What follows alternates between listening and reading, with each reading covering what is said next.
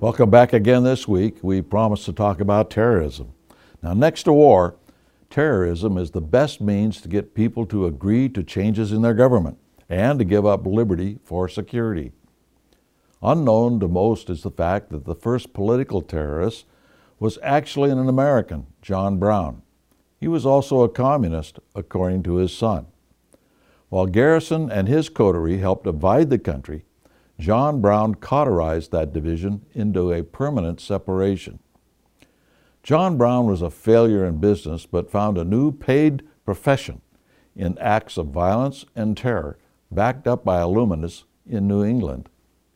The entire story in detail is in our book, To the Victor Go the Myths and Monuments.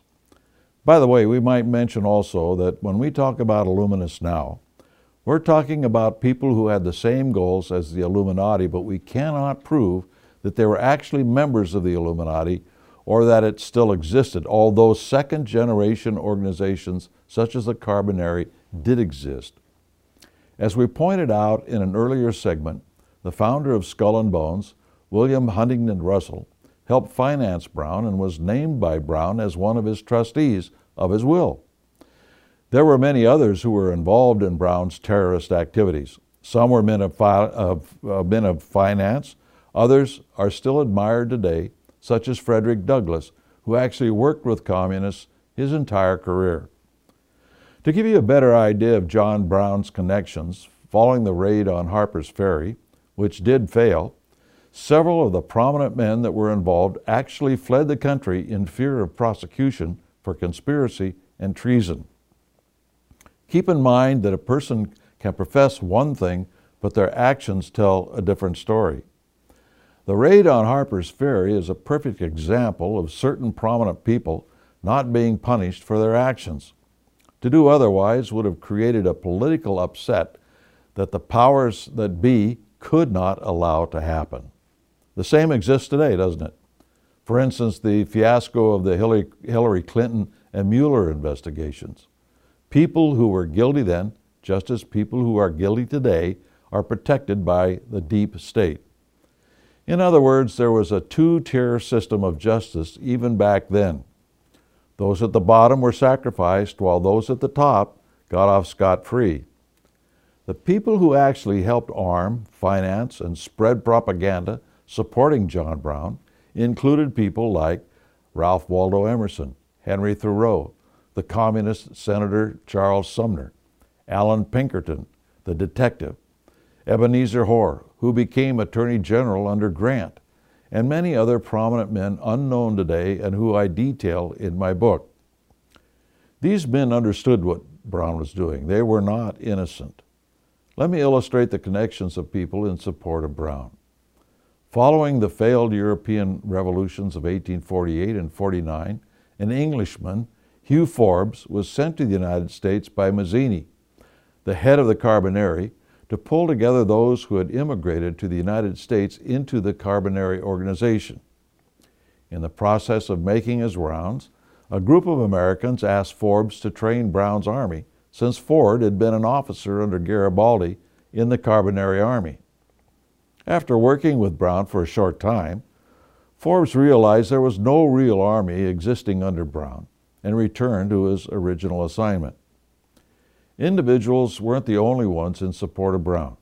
The American socialist newspapers began a buildup of Brown's reputation as a freedom fighter, just as they did later in the 20th century with Castro, Ho Chi Minh, Mao, and Che Guevara. The newspapers not only built Brown's reputation, they sent out reporters who rode with Brown and participated in his terrorist acts. The man who later became the most famous and influential was Richard V. Hinton, who is generally unknown today. He represented the Chicago Tribune and the Boston Traveler. Hinton would go on to help organize the Washington section of the Communist First Internationale and later edit the Socialist Party magazine. Hinton's resume consisted of U.S. Commissioner of Immigration in Europe, Inspector of U.S. Consulates in Europe, and finally the special agent in charge of the Department of Agriculture from 1890 to 1892. Many think we only had communists in the federal government starting in the 1930s, but it goes further back than that. Hinton was just one of the reporters that worked with Brown. One reporter who actually became an integral part of Brown's organization was John G. Kagi. He represented the New York Tribune as well as the New York Evening Post, Washington National Era, Topeka Tribune, Lawrence, Kansas Republican, the Chicago Tribune, and the Cleveland Leader. Kagi reported back to these newspapers while he was involved in the killing of innocent people in mayhem. He would die in the fight at Harper's Ferry.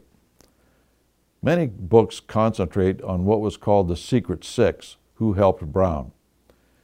These were the six, six men of substance and station, but by no means were alone in their dealings with Brown. Our book documents a wide range of people and organizations that helped Brown, all knowing what he was up to. Without mentioning names, I spoke to one of the authors who wrote a great book about the men who helped Brown, but said that it was ridiculous to believe that there was a conspiracy involved. He missed the elephant in the room. Most do.